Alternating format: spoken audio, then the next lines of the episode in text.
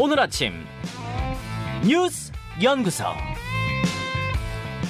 오늘 아침 뉴스의 맥을 짚어드리는 시간이죠. 뉴스 연구소 뉴스톱 김준일 수석 에디터 그리고 경향신문 박순봉 기자 모셨습니다. 안녕하세요. 네, 안녕하세요. 네, 첫 번째 뉴스 뭡니까?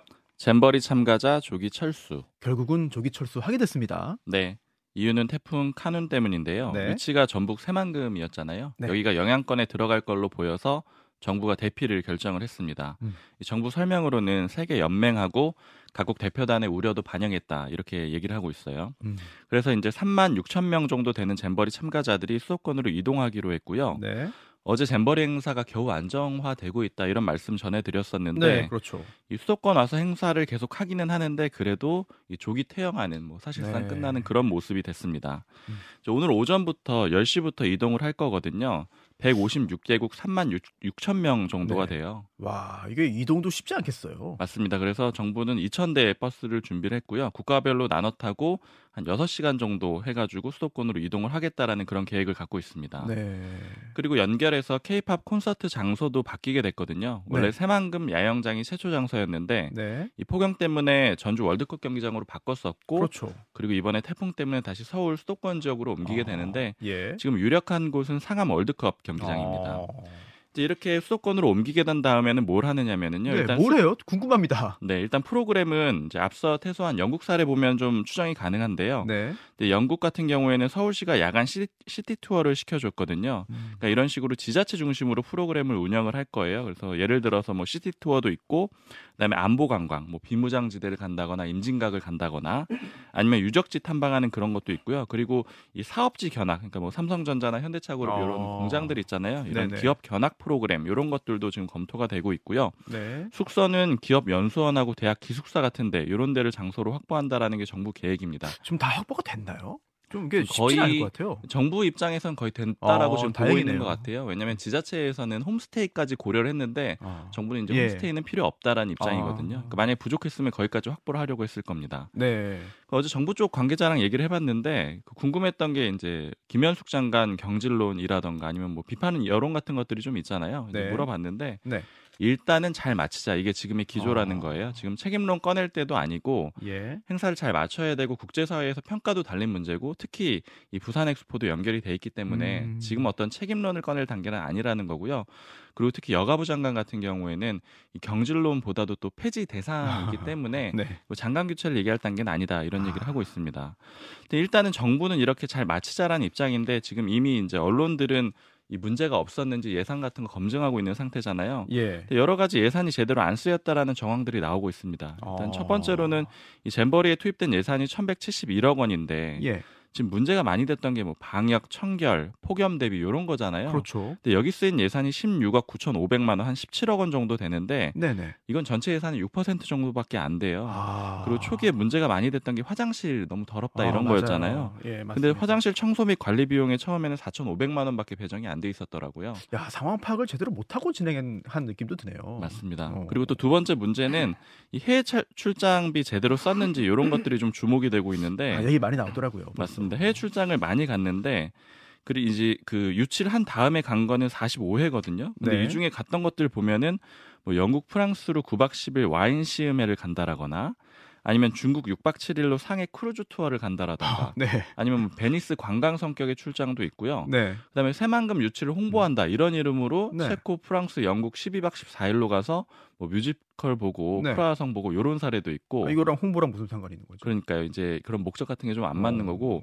그럼 저는 좀 이게 좀 네. 흥미로웠는데 일본 예. 사케박물관을 갔더라고요. 근데 이제 목적이 뭐라고 써 있냐면 예. 잼버리 개최국 일본과 어. 동질감을 형성한다. 뭐 어. 이런 좀 어, 잘 납득이 되지 않는 그런 이유들도 있었습니다. 어, 네. 자, 김진일 에디터는 또 어떤 부분 또 주목해 보셨습니까? 일단 이제 뭐 수도권으로 옮기는 건 이제 정부가 이제 주도를 하는 상황에서 이제 결정이 된 건데 네. 이게 처음부터 끝까지 이제 매뉴얼대로 이제 어, 움직이는 게 아니라 임시 방편으로 좀 움직이고 있다 이런 지적을 해야 될 것 같아요. 왜냐하면은 그러니까 태풍의 요거를 대비를 해서 그 전북 그러니까 저기 이제 조직위에서도 인근 주변에 360개 60개소에 이제 이게 분산 수용하는 거를 이미 다 계획을 해놨거든요. 그러니까. 네. 근데 이제 이거를 이제 수도권으로 이제 옮기겠다니까 매뉴얼이 이제 거의 무용지물이 됐다라고 어. 이제 보면 될 것 같고 정부 입장에서 보면은 못 믿겠다는 거죠. 아. 조직이 못 믿겠고 니들이 360개 준비해 놨다고 하는데 이거 이제 못 믿겠다라는 거고 어, 사실 못 믿겠다. 어. 전주 월드컵 경기장이나 네. 상암 월드컵 경기장이나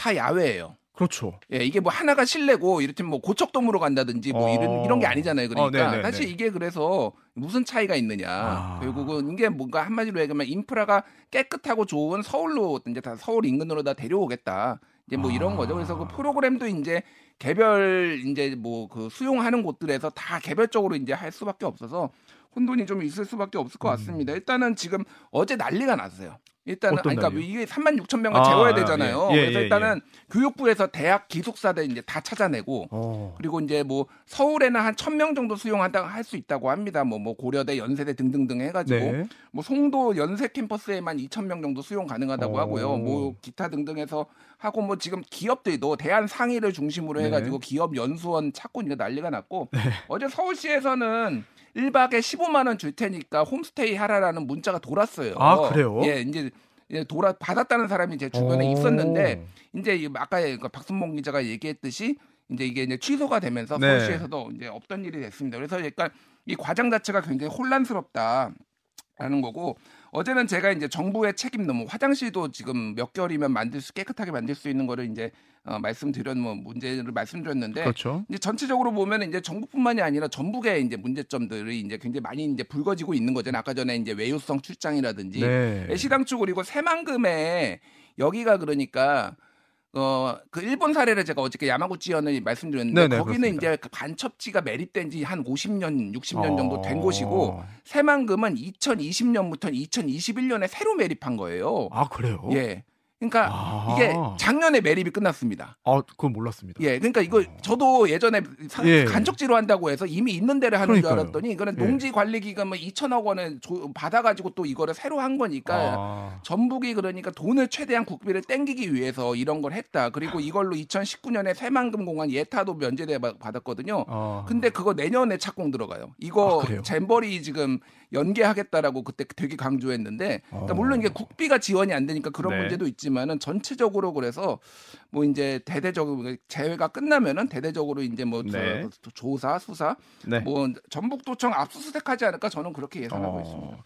알겠습니다. 참 여러 가지 얘기 나오는 잼버리고요. 자, 두 번째 뉴스는 뭔가요? 민주혁신안 발표 10일로 원래는 오늘이었는데 미뤄진 거죠? 맞습니다. 네. 지금 방향 자체가 대의연제 폐지 혹은 축소로 갈 거다 이런 음. 것들이 알려지니까 이 비명계 쪽에서 반발이 나왔거든요. 아. 그래서 일단은 10일 모레로 연기를 해둔 그런 상황입니다. 네. 이 대의연제 폐지 혹은 축소 요게 방향인데 네. 이게 논쟁이 되고 있는 거잖아요. 이게 그렇죠. 뭔지 간단히 말씀드리면은 네, 네. 민주당은 당 대표 선거할 때 권리당원, 대의원, 그리고 일반 국민 여론조사, 일반 당원 이렇게 좀 나눠져 가지고 반영을 해줘요. 어. 근데 권리당원이 114만 명인데 대의원은 16,000명이거든요. 네. 그런데 비중은 권리당원이 40%, 대의원이 30%예요. 그러니까 어. 16,000명이 30%를 이 표를 낸다라는 거죠. 그러니까 네. 그렇게 되면은 대의원 한 명 표가 권리당원 60명 표의 가치가 있거든요. 어, 그렇죠. 그래서 이제 비중이 높은 거고요. 이걸 왜 이거 가지고 대립을 하느냐면은 이제 네. 민주당 쪽 얘기를 들어보면 이런 겁니다. 네. 그러니까 이재명 대표 지지하는 사람들이 일단 권리당원이 많은 거고요. 그러니까 이제 어. 대의원제 폐지하면 권리당원이 늘어나게 될 테니까 비중이 예. 그래서 유리하다라고 보는 거고 또 이재명 대표 입장에서는 이재명 대표는 여의도 온 지는 오래되지 않았잖아요. 그렇죠. 근데 이 대의원들이 어떤 사람들이냐면은 국회의원이나 지역위원장 아니면 시도당 위원장 그러니까 당에서 좀 고위직이라고 할 수 있는 그런 사람들이거든요. 아. 그러니까 여의도 기득권이라고 볼 수가 있는 거죠. 그래서 네. 이제 자신의 이 일종의 그 힘싸움이 벌어지는 그런 과정이라고 보시면 되고요. 네. 지금 분위기를 좀 들어보면은 비명계 쪽에서는 일단 처음에는 이 혁신이가 위기 탈출용이라고 봤어요. 그러니까 이례경 이사장을 임명했다가 논란이 돼가지고 이제 재빨리 다른 사람을 앉힌 거잖아요. 네, 네. 그래서 이제 그냥 크게 문제 없이 넘어가는 수준이면 괜찮다라고 했는데 네. 혁신이가 계속 이제 발언 논란도 있고 뭐 사생활 논란도 있고 이렇게 나오다 보니까는 음. 그냥 이제 민감한 문제만 건드리지 말고 그러니까 공천 같은 것들이 되겠죠. 네. 그런 것만 건드리지 말고 물러나라 이런 분위기가 좀 있어서 아. 만약에 이 대의원제를 가지고 강하게 좀 드라이브를 거- 드라이브를 걸려고 하면은 네. 비명계 쪽에서 좀 반발이 나올 가능성이 좀 높습니다. 아, 다음 혁신이 과연 어떤 내용으로 발표할지 굉장히 궁금하고 어떻게 보셨어요? 일단 이건 대의원제 관련해서 조정하는 거는 가장 좀 뜨거웠어요. 그러니까 공천 음. 룰 변경하는 거하고 요 네. 대의원제 개편. 그러니까 특히 이제 대의원 비명계 쪽에서 반발을 한 거는 두 가지입니다. 어. 하나는 혁신하고 대의원제하고 무슨 상관이 있지? 뭐 아. 이런 거죠. 그러니까 이거는 당내 이슈인 거지. 네네. 이거는 바- 국민들이 보기에는 대의원제를 뭐 이를테면 음. 비율을 권리당원을 하고 1대 60을 뭐 네. 1대 1로 조정을 하면은 민주당이 혁신으로 한 걸로 아. 보여? 뭐 이런 이제 논리가 하나 있었던 거예요. 당장 네. 그리고 전당대회가 열리는 것도 아니고 음. 총선을 앞두고 있는데 그렇네요. 이거를 왜 해? 네. 라는 거 하나 하고 또 네, 하나는 그리고요? 얘기했듯이 권리당원이 소위 말해서 이제 강성 지지층 개딸 여기에 영향력이 갈수록 세져 가지고 이게 지금 팬덤 정치가 강화되고 있는데 이거를 이렇게 하는 게 맞아? 어. 이거는 그러니까 친명 쪽이 당을 장악하려는 게 움직임이다라고 네. 규정을 했단 말이에요. 네. 그래서 지금 이거를 이제 권고를 했을 때 이게 무슨 강제성이 있는 게 아니잖아요. 그럼 그렇죠. 권고를 했을 때 이거를 비명계가 나머지가 어. 숫자는 비명계가 더 많거든요. 그러면은 이제 이걸 받아들일 수 있을지 이게 당내 네. 파열음이 있는 거고 논리 중에 하나가 비명계 그러니까 친명계 쪽에서 나왔던 얘기가 대의원제 돈봉투 사건이 어. 돈- 대의원들한테 돈을 뿌렸 잖아. 그러니까 대의원제를 없애야 돼 이런 논리도 있었거든요. 어허. 그러니까 제가 궁금한 거는 그러니까. 국회의원들한테도 지금 한 20명 뿌렸다라는 거잖아요. 네. 국회의원 없앨 겁니까 그러면? 그러니까 대의원제를 없애면 이게 해결이 되는 음. 거냐? 그러니까 뭐 좀 여러 가지 이제 쟁점들이 있는 거죠. 네. 지금 어제 이제 돈 문화일보가 돈봉투 수수 명단 은 이제 다섯 명을 추가로 더 발표를 했어요. 의원회관에서 돈 봉투를 받은 사람. 그 전에는 외통위원장실에서 수수한 사람이 네. 열 명이 나왔잖아요. 네. 그래서 이제 김회재, 김승남, 김윤덕, 이용빈, 어 그리고 김남국 이렇게 다섯 명의 이름이 이제 실명이 나와서 당사자들은 다 이제 하- 반대하고 있는 그러니까 아니라고 부인하고 있는데 네. 김남국 의원 같은 경우에는 이제 코인에 이어서 여기까지 이름을 올려서 상당히 네. 민주당으로서는 곤혹스럽고 뭐 김윤덕 의원은 지금 공동 그 어, 운영위원장이거든요. 네. 그러니까 저 새만금 저기 이제 잼버리 그래서 여러모로 지금 구설수에 많이 오르고 있는 상황입니다. 네. 자, 마지막 뉴스는 뭘까요? 일본 오염수 8월 마지막 주 방류. 아, 이제 시기가 좀 나오는 거예요? 네, 이번 달 말에 방류할 가능성이 굉장히 높습니다. 어. 뭐 늦더라도 9월 초로 이렇게 예측이 되고 있고요. 예. 이렇게 시기가 나오는 이유는 국내외적인 일본 국내외적인 이유 여러 가지들을 조합하면 이렇게 나오거든요. 어떤 거죠? 일단 오는 18일에 한미일 정상회의가 있는데 어. 여기서 기시다 총리가 윤석열 네네. 대통령하고 바이든 대통령한테 설명하고 양해를 구할 아. 겁니다. 그러니까 그것보다 빨리는 못하는 거고 네. 이거 마치고 나서 돌아와야 되겠죠. 돌아와서 회의하고 그다음에 날짜를 정하게 될 거고요.